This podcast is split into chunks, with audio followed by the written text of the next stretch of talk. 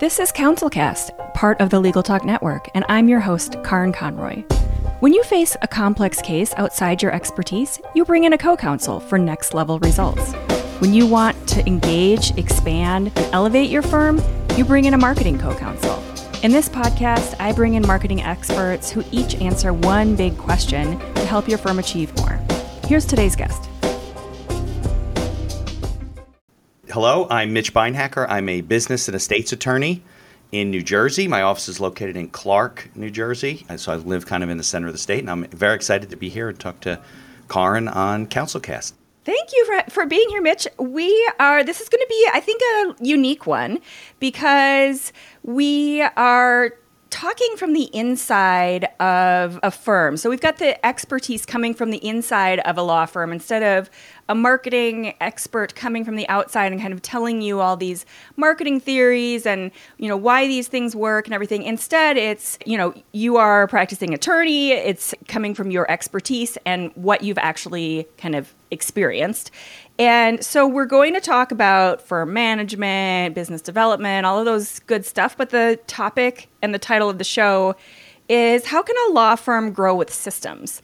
So I know you've got a lot of experience in different firms and different kind of implementing these different kinds of systems. So, first of all, why does this have anything to do with marketing?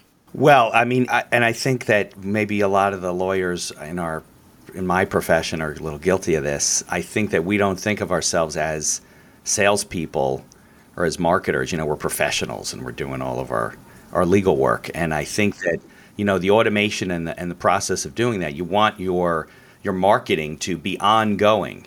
You want the firm and the attorneys and, you know, your networking and, and all the marketing to go on at the same time. And I find that a lot of, especially little smaller firms, maybe the bigger firms have more of a machine in place, but yeah. I haven't found that they do it well either. But they do it, you know, is that you want to put these things in place because you get busy with work and then you drop off from your marketing, and it's this cyclical roller coaster ride where, oh, now I got to find more business type of a thing, and nobody really wants to wants to live that way. So if you have a system as to way you do your marketing, and I would say that the you know the networking supports the marketing or vice versa depending on where you are and what's going on you got to do both but you know so i have a lot of things in place that i've over the years learned and decided to do or figured out because i didn't want to have the stress of like oh i just met 12 people last night now what do i do with their names and how do i get in touch with them what do i do when a client matter's done how do i get google reviews you know all that type of stuff you know i don't want to be the attorney that says yeah you know I, you're right karin i need to do that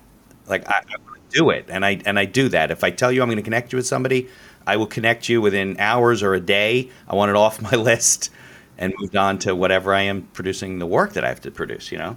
Well, and I think that just kind of goes back to this big idea that your reputation is marketing. So if you are that person who's out networking and doing all this, putting all this time and effort and energy, I know for myself, like networking events and, and things like that, they are really they zap all my energy like i am i used to be an extrovert i'm not quite sure if i am anymore but but it it, it, it has got to the point where it's like okay i really have to gear up for this and know that it's going to be a little extra caffeine on that day and all of that good stuff but if i'm putting all of that energy into something like that and then you don't have the system in place to follow up and make that you know a, a full you know end loop of that connection then what is the point? And you're yeah, really kind of damn hour you don't want to go to in the first place. Exactly. And you're really damaging your reputation more than if you just weren't even there. Because if you're out there saying things and, you know, kind of making a bad name for yourself, that's that's worse. You know how many people somebody comes to me and says, "Do you know somebody does this?" And I know I met this person somewhere and I can't put my finger on it because they didn't stay in touch. And I I'm not the kind of person who you know, has my database with everybody's name and what they do. Some of them I do, but not everybody. So as a result of that, they should keep in touch with me. I mean, they're the ones who want the business, not me. Yeah. Well, and I've had so many experiences recently, just not even in work, but in different things where it's like, you know, I talked to somebody about this thing that I need. They thought I would need it then. And then, like, years later, it pops back up and they never followed up. And so forget about it. Oh, I know what it was. It was a cleaner for our house. They came by, sent someone out, we met with them, and then they never followed up. And that was kind of part of my evaluation is are you going to even call or email me after after you Right. Yeah, exactly. What's what's in place? So you mentioned that you have all these systems that you've kind of thought through ahead. What are some examples of that? So I just preface this by saying, you know, I'm a, now I'm a solo practitioner for the most part. I've been doing this 30 years, so I have a lot of colleagues that handle things. They send me business, all right? So everybody's pretty much virtual. I have a lot of per diem stuff. When I had a bigger firm, you know, we were using. I think we were we started to use Clio. We had systems in place because we had to do, you know, more formal billing, and and we needed a system to do that stuff. But even then, it was like pulling teeth to try to get the attorneys to do things from a technology standpoint. Then you know, not. So we would invest in these systems and half of them wouldn't get used. Now, if I invest in anything, I, I use it. So, you know, I moved over to simple stuff like Google Workspace and things like that. But I have put some things in place. So when I got started and somebody comes on board, I get a lot of referrals from people who, you know, maybe it's not the most complicated. Let's use the States, for example. It's not the most complicated situation.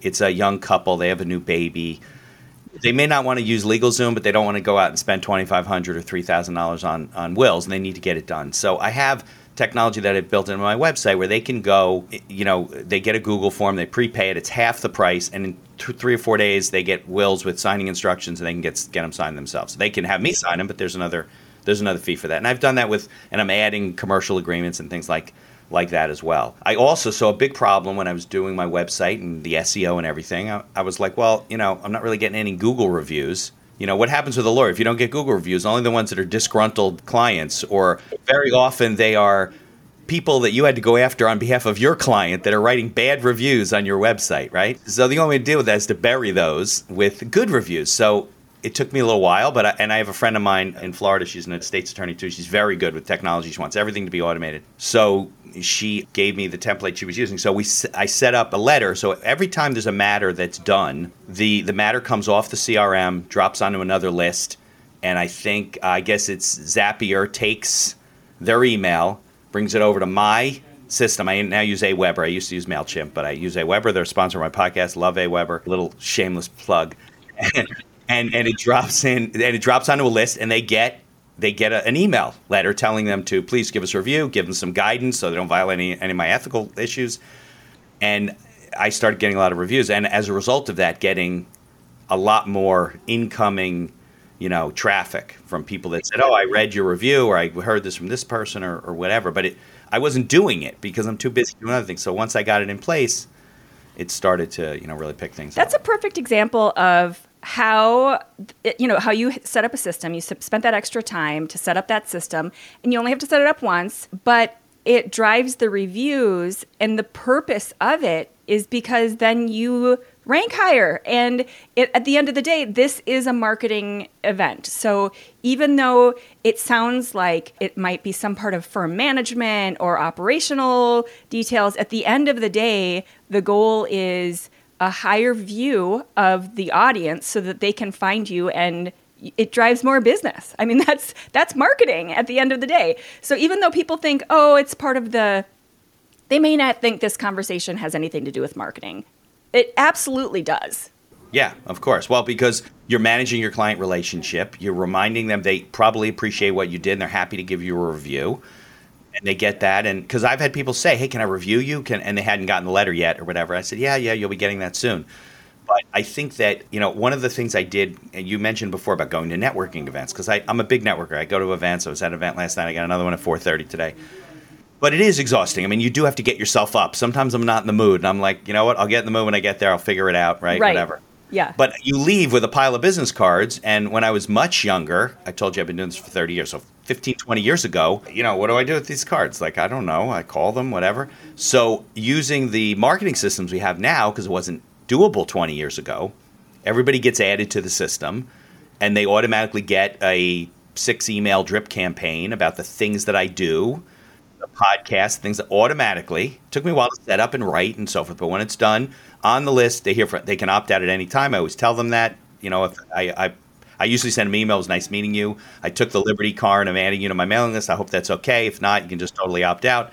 No offense. And, and then you'll learn about my firm because we didn't have time to talk. I didn't want the pressure of having to explain to you everything I do at a at a loud cocktail event. Like that's not what I'm there for. Well, and a drip campaign lands differently. I mean, if you were g- going to try to explain the details in a drip campaign while you're standing in a cocktail party, it would not go over well. Like that just is not nobody wants to sit and read that. But by sending that information and then reminding and kind of staying top of mind, once again, absolutely elements of a marketing campaign. And so from your side, what's involved in that? You do you manually go in and put each of their email addresses in Aweber or you know whatever system you're using or do you have any other kind of way of getting the emails from the card into your system? So if it's a networking event, obviously no, right? So I come back, I have a spreadsheet, I throw them into a spreadsheet, and then I upload the list. I don't do them one at a time. So if I come back with 30 cards, it gets a little bit involved. So that's a step, a manual step that I don't think there's any way to avoid because people are giving you a business card. But and since we're getting into other automation, I use I do a lot of meetings on Zoom now. I don't have to see people in person so much, and I have e-sign and you know the whole deal for retainer letters and whatever Stripe. I don't know what they have me set up on to pay you know electronic payments. And uh, so Zoom is integrated with, I use Calendly for my calendar, which I discovered during the pandemic probably saves me three or four hours a week. Oh, absolutely. And just frustration and irritation and like, what time zone is it? And I had one this morning. Correct. And they Yeah. sent like a list of, okay, I'm available at the following times, which is this in Pacific, this in Eastern. I'm like, no, it's not. You're adding an extra Yeah, hour. you're like you're doing the math wrong. like I know.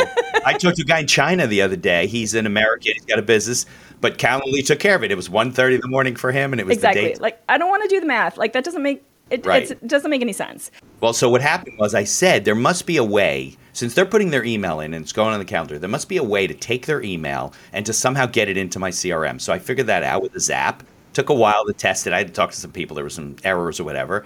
And now that's what happens. They make an appointment. You refer me somebody. You say, Mitch, it's Karin. Here's my best friend Sue, and she needs this and this and this. I send Sue a link. As soon as Sue signs up for a meeting with me, her email goes on my list, and she starts getting the the That's awesome. I Yeah. I use Calendly too, and I cannot say enough good things about it. It seems like they keep adding good features all the time. It really integrates with every kind of normal standard things that most people are using these days, calendars and Google stuff. And I do think going back to the business card, like the the you know, there's no real current way to go from the physical card to, you know, I do think that that's the next kind of Yeah, I mean, some people have digital business cards. I used to have one. I don't use it, and I guess there's a way to kind of pull it in and whatever. got- but There has know. to be a better way than just right now. What I've seen is it's either a QR code or something that you scan, and then it just creates a contact. But then there has to be a different way of putting that in a folder somewhere or alerting you or having some other method of saying, okay, this was from this event and, th- and having a follow up thing. Well, if you can figure it out, I have this thing my son got me. He's a tech guy. I just graduated, and he got me this thing called Dot. Have you heard of that? No, what is it? Okay, so dot is it's it can be stuck on the back of your phone like this round dot, or or it comes in a card because I have these things on like because I'm blind. So on the back of my phone, I have like little eyeglasses. So it doesn't work. It doesn't work. Like I can't do wireless charging and everything. So let me see if I can find this thing. It is a card that's yeah. So I don't know if you can see this, right? Can you see that? Yeah. Oh, yeah. Dot. Okay, and it's got a QR code on the back. Oh, nice. Right? Yeah. So that would basically bring you to a digital business card, and you can then import that stuff. I don't know though if it then, if I imported yours, I, there's got to be a way to do it. I just got to figure it out. That's the thing. That's the missing step right there is to make it so that you have options to import it into different things that are then going to have a function attached Right. to it. Exactly. But I do think that's it's not far away. I think we're we're getting close because this idea of going to a networking event and having to collect a physical business card, it just seems like it's still from the era of Mad Men, and it's just not like, come on, people, we could do better than this. I know it's funny. I was I'm probably gonna insult somebody saying this, but I was at, a, at an event last night, just for fun. I'll say it anyway. yeah, So- no, this is always good when that when you start that way. right, exactly. So I met this guy who I had met like years ago before the pandemic, and he, I remember his name, but you know I was kind of out of it last night. It was a lot of people, so he didn't have a name. Like everybody had a name tag on. I have a, one of those name tags, and I had made, but I didn't have it with me that night. So mine said Mitch, and he didn't have anything. So I said, "Why didn't you get a name tag?" He says, "There's name tags here." Like I don't know. He was wasn't paying attention. Yeah. So I go, "Well, do you have a business card?" No, not really. So he tells me to pull him up on Google. his business and then screenshot the which I did. But what am I going to do with that? It's a photograph. I, you know, so this is probably how he does his Google search. Like maybe what what, what am I what am I supposed to do with the screenshot? Like, am I going right. to save that and, and, put it in a photo album somewhere? I what know. is the point it of that? It wasn't even usable data or anything I could download, and I'm just like, ah, whatever. Well, you know what? That goes straight into you know where I was going to actually back up for a moment and where I feel like maybe we should have even started is a basic level of tech awareness and understanding and you, you really need to educate yourself. Like there are basics. There I've I've been doing this for it feels like forever, but going on 15, 16 years and there was a long time. I feel like we're slowly getting past this where people would even ask me, "Why do I need a website?" And it's like, "Come on. Why do you need a phone number? Come on." Like you know, these are basic, basic ideas I'm not going to talk about anymore. But there again, like, why do I need to know how to f- give people my name and phone number? Why are you even at this event? You know, there is a basic basic the bar is pretty low you have to have a business card when you show up to an event you have to have a website you have to have a phone number like you know and so at the very at the very basic level it's it's anyone's responsibility who's starting a business or a law firm to have these standards in place. And it's nobody else's job but yours to get this stuff figured right, out. right and you have to learn this stuff. That's the way the world works. And exactly. yeah I mean, and, and let me tell you something. Lawyers and law firms are notorious for having what i call these these websites that are like billboards on highways that nobody's driving down. Like there's no seo you know, they're just like they think like, well, it's got all of our lawyers on there and all their information. Okay, great. If I want to find the lawyer, I can. But there's no incoming traffic. There's no marketing that goes with it. No optimization of any kind. No reviews. And and they probably spend a lot of money on it too. If it's a bigger firm, they probably spend 15, 20 grand putting this thing together. It's beautiful. Nobody sees it. Yeah, well, you're singing to the choir. I, there's there are standards that I believe that you need, e- even just with a website. And like you're saying, like if it's if it's that kind of a website, it's it is a one way street, and it's not putting the message out to your potential clients. It's kind of standing in this ivory tower saying, "We are here. You find us." And that doesn't work anymore. No customer, no client, no. It doesn't matter what industry, who your clients are. That's not what anybody wants anymore. So how do you? So so let's bring it back to systems and marketing. And how do we tie that all together in terms of where you kind of have to have your standards and understanding in terms of where your systems and, you know, all of those pieces need to be set up and in place? Yeah, I think that almost like writing a business plan, right? You have to write and create a strategic marketing plan, like the markets that you go after. What are the sources that bring you business as a lawyer? Because we all practice in different areas. You know, who are our target people for? And then create a structure, like you said. Okay, well, I'm going to go out to networking events. I'm going to, you know, market this way, that way. I'm going to make sure my web, and then start figuring out how those can all, you know, work together. The important parts are, you know, meeting new people, getting their names, getting them on your list create. I think one of the biggest deficiencies I find is that people don't have email lists. You would ask me, and I'm, I don't know when you're going to get into it, about my book, the book that I like the most. Yeah. I like a lot of books, but the, the one book I mentioned to you is all about keeping in touch with people. And it, it, it just blows my mind. People that don't see the value in creating an email marketing list of people that have worked with you, know you, met you, whatever. I, I ran, you know, many people I ran into last night, they're like, oh, you know, we met, whatever. And I, I don't remember. I mean, I meet a lot of people, and they're like, "Yeah, but I follow your podcast because I get your emails." Well, they're on my list. I met them somewhere. They're on my list, and it's just such a an oversight. Exactly, because it only takes that little bit of setup. Like the you guys are smart people, you are lawyers, you can figure this out. It's the one initial setup. Sit down, spend sometimes it's like if you're using Calendly and things like that, sometimes you're talking 10 15 minutes at most. And the potential for what that means long term is way more worth th- that than that five, 15 minutes of your time. You lost that you don't know about. That's exactly exactly. And it takes time. It's like the podcast. I remember eight, ten months. It took to that time where people started recognizing me and and and it actually bringing me business because people would hear about me all the time. Yeah, exactly. Well, let's you mentioned the book, so let's dig into that. It is time for the book review. So tell me about let's kind of do a nice smooth segue into that. What's what's the book and how does that relate to these systems and all this good stuff? Yeah, so there's a lot of great stuff out there, but you wanted me to pick one that I particularly love. So about 20 years ago, I read a book called The Referral of a Lifetime. It's one of the Ken Blanchard, you know, Gung Ho series that he co-authors with people. Oh no, I've never heard of these. Oh yeah, so there's all different. Gung Ho is one of them, but there's a bunch of books, and they're all parables. They're all stories, including this book is a story. It's a very easy read, 100 and I don't know, 15 pages. This guy Tim Templeton authored it with this guy Ken Blanchard, and it's all about building a keep in touch program for your business. But it's a story. I think of a woman who is in maybe real estate, whatever. She was struggling. She goes in this coffee shop and she meets the guy behind the counter and I don't know, just like a bartender, right? She tells him what her woes are and whatever. And he's like, listen, I want you to come here on Tuesday. I'm going to have somebody to meet with. And she goes through this experience of meeting with these different people that are doing these different things. And in those days, 20 years ago, we had to send like postcards to people. It was there was no automation, yes. right? There was no email list. It didn't. So we, I started doing. It. And then years later, I kind of fell off the horse because we didn't have those kind of systems, and I was busy doing other things. And frankly, I lost you know sight of what I should be doing. And I get a call from a client once. I forget what it was. It was like the end of a year. And he said, Listen, you've helped me with all those business problems. I need to put my estate together. Can you refer me to a good estate attorney? And I go, You're kidding me, right? And he goes, No, I really, my wife and I, we need to do our wills. I go, I do that. He goes, You do? And that, so that was my fault, though. It wasn't his fault. Exactly. That is a wake up call for you. Yeah. So I pulled the book back out and got an updated copy. And that was all electronic. We, and I started redoing the whole thing building an email list, creating the drip campaign. It took a while. Yeah. But I said that's never gonna it's never gonna happen to me again. I'm never gonna be in a position where or if they don't realize it's their fault. I still told them what I do on a regular basis. And the book is not only an easy read, but if you if you think people they say in the book they use this statistic too. Everyone knows, really knows about 250 people, right? If you filled a room with them, they would all know who you are.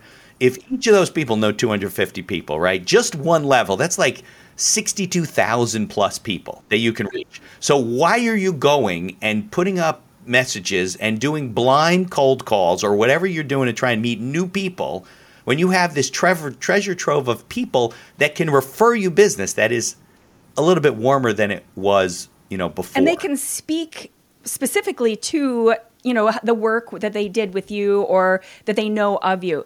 So in terms of objections i can i can practically hear it like speaking to my hear clients talking to me in my head. So how long you said it took a while to set up that email list. But in my mind like i'm having a whole conversation between myself and my, and my client in my head. In my mind a while is not super significant i'm thinking less than a day probably maybe you know a day or two kind of to review. But how long did it take you to initially set up a good, solid, functioning email funnel campaign like that? Yeah, that's a good question. It definitely took more than a day, but it's probably because I didn't do it all at the same time. Yeah, or hire someone to do it. yeah, right. But if you, but you know what? That's hard to do because you got to look through your contacts, and only you can say, well, this person. So there's a process, right? You you look through all of your contacts, and I would label them first like A, B, and C. You know, C's are people that might know you but are never going to be a champion for your cause. B's may become A's, and A's are your, your, your you know, they're singing your song, your right? Evangelists. Exactly. Yeah. Exactly. Yeah. So, and then, and there's a there is a section of the book that talks about this. Okay, now what do you do if you have two or three hundred people that you haven't been in touch with, and all of a sudden you're just going to start sending them stuff? So it's like almost an apology letter, right? You can say, listen. We've evaluated our relationships, and you're one of our, you know our most important relationships, and we have not been we've been remiss in keeping in touch and keeping you informed and so forth. And we promise that will never happen again. Yes, that's building so email good. list. List. Yeah, it's really good. I forget exactly the way the letter's worded, but it's really good.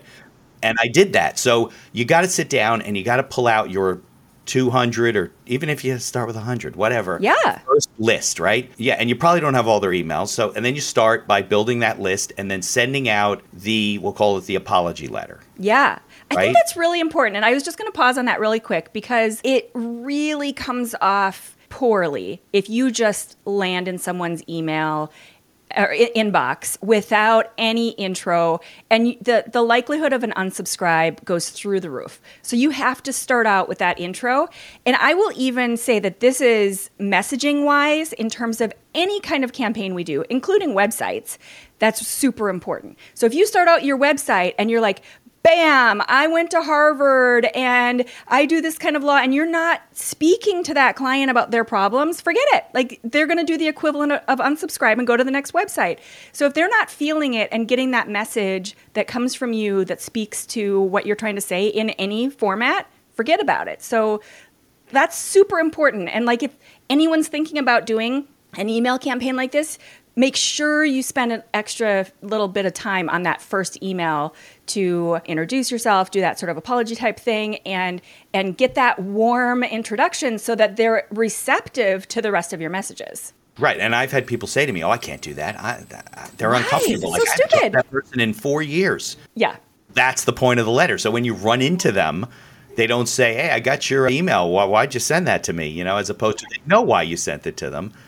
You made that effort, and that that softened the blow. I think a lot. It definitely kept people from unsubscribing, and then from there, I would send out things on a regular basis. I would schedule them out because you can do that on any of the systems. And then eventually, I ran into somebody who was doing that drip campaign, and I guess I was like, well, I, I would think that the system I'm using can do that. And sure enough, it did. And some of this stuff you discover by accident. And I started building those emails, which took a while. And then, you know, but you always got to be kind of one step ahead. Like, oh, like I said to you before, I think before we were on camera, you should be spending like 80% of your time in marketing and business development and keeping in touch with clients and networking and squeeze in the work because then you'll never be short of work to do. Yeah, and honestly, I feel like that's kind of a reality check for people who are either starting or thinking of starting a firm. If that's not how you want to spend your time, then that then having a firm's not for you. And I mean, to be kind of harsh and blunt about it, it it requires you're running a business. It requires marketing and whatever kind of marketing that means, whether it's an email campaign, if you're super introverted, you don't want to do the networking, whatever that is, it, it, requires that. And so, and I do think the other note I was going to add to your process is that you were describing how you had the three different buckets, the A, B, and C clients.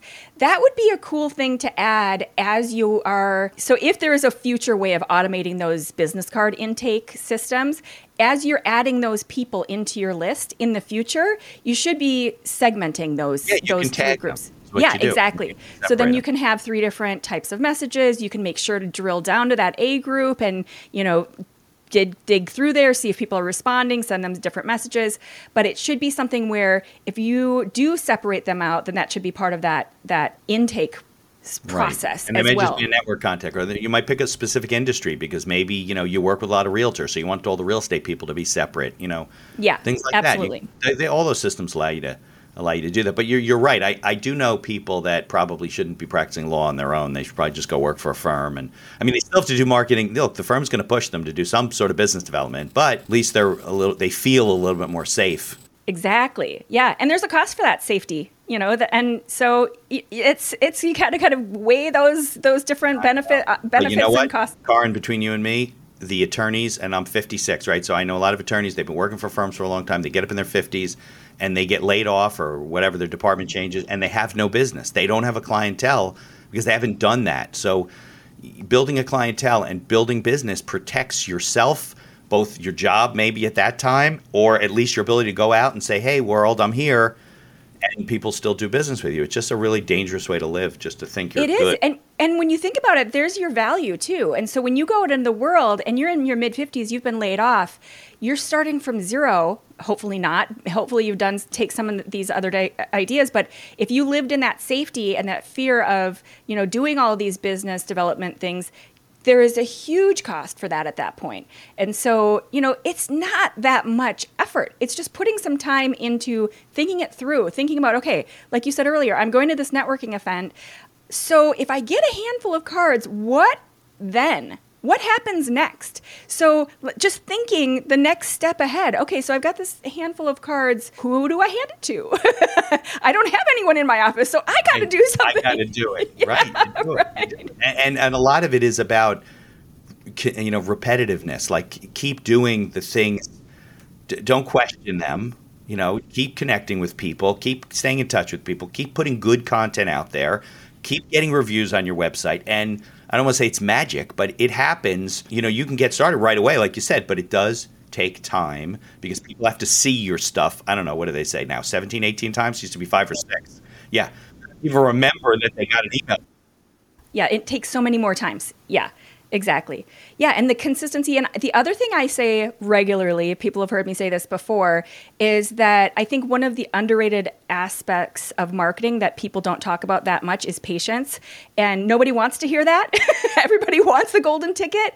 But consistency and patience are two of the most underrated marketing strategies there are. So knowing that it's going to require patience, and what does that mean? Does that mean you have to change your budget? Does that mean you might have to hire someone because over time you're going to run out of energy? What does that what does that mean? And so like factoring the patience and consistency into your plan is really important. Yeah, well, that's why automation is important because you, you can't run the race yourself. You're going to drop off. Right. You should also factor that it's going to be successful. So if it's successful, then you shouldn't have the time to do that right, in the future. Right, exactly. Exactly. That's the whole point. Exactly. Exactly. Okay. So, Mitch, what's one thing that you know that works? That's a broad question. You mean from an automation standpoint and marketing standpoint? That's why I like to kind of end with that one, just in, in however you want to define that. I know that consistency works. When I started the podcast, and I don't recommend podcasting for everybody, you know, you got to want to do it because it's just as hard as anything else. People are, I speak about it. I want to start a podcast. Do you really? And after I explain it to them, they're like, no, maybe not. Never mind. And, and you and I know there's a lot of podcasts that put out four, five, ten episodes and then they're gone, right? Right. And that's not a good reputation, little ding on your reputation either. No, absolutely. People find content. It's five years old. They're like, well, is this person even still practicing law? So exactly. I, when I got started, the one thing that was very important to me was if I'm going to do this and enjoy doing it, I had to set up the podcast and do it a certain way that I could keep going because consistency of putting out stuff on a regular basis is the is the magic form. I say magic, but it's the magic formula. It is to getting results, and I did that very early on because I saw that if I had to write content and speak every week, I would be out of words very soon. I was doing a, like a 15 minute update on Thursday mornings during the pandemic, like a live update. Hey, it's the live Thursday morning update, whatever, right? Some legal topics. I was get after a couple of weeks because I thought the pandemic would be over by May, right? Yeah, like right. Was, right? Yeah. I was like, I was getting stress on Wednesdays, going like, what, what, what the hell am I going to talk about tomorrow? So I stopped doing it and and I said, well, if I'm going to keep the podcast going, I got to do these interviews, and because then everyone else makes the content, and I don't have to kill myself. And now I've gotten to the point where I get so many guests through Podmatch and through Matchmaker and all these different things. I don't have those those kind of pressures anymore. But if I have the pressure, it's not going to see it through. Yeah, you know, I heard good thing a while ago about just kind of checking in with that where you do feel that stress. And it's kind of woo woo, but where you feel that stress. And I do this even like on if I'm t- having a sales call and I'm t- talking to someone and all of a sudden I feel like tense and it doesn't feel good, I instantly know, okay, this is probably not a great match. So I'm going to just talk to them about who might be a good match for them. Or if all of a sudden I feel like, you know, I, I can just feel it instantly, like this is a great potential client. They totally get it. They're saying all the right things. But the same thing when it's certain tasks in your day to day. I mean, running a business, you got a bajillion tasks going on. And so, like you were saying, you have this one task and you feel it coming up and it just starts to feel bad. And you know what you're going to do? You're going to put it off. Exactly. So for me, that is an instant. If I I either get rid of that task or I find somebody else to do it for me. So I bring someone on my team. You have to. You either have to get rid of it or you have to delegate, or it's going to take over your life, and that's just no way to live. And don't think because you don't have employees you can't delegate. There are virtual assistants. There are exactly all kinds of ways to to get systems to delegate things and make them go different ways. Yeah. Yeah, and if you can't figure it out, then just get rid of it. I mean, it's you can't let that take over your life. So I think that's a perfect place to kind of end the whole conversation where you've got all these systems, but and these ideas and these things that you have to implement. But if you're not going to be consistent with it, it's going to do more damage in the long run. And you have to find a way to make that happen one way or the other, whether it's you, somebody in your team, or whatever whatever it is that makes that happen, a system, an automation. I tell people, don't podcast because you think it's going to bring you business. No. Do what you like to do. If you like to write and blog, blog. If you want to guest on podcasts, do that. If you want to speak, write books, whatever you like to do, do it because it'll be hard when you like it, let alone when you don't like it. Exactly, exactly. Yeah, and not to mention, it's expensive if you do it well. so you got to kind of bootstrap it for a while before it starts to actually, you know, roll back in your favor. Hopefully, if that does happen, but it's going to take a while. So you know, set set some funds aside for that. Right. awesome. Well, Mitch, Beinhaker is a business and estate attorney. Thank you so much for this conversation. I think it's going to be a really interesting and unique one. I think a, a lot of our listeners love to hear from a fellow attorney.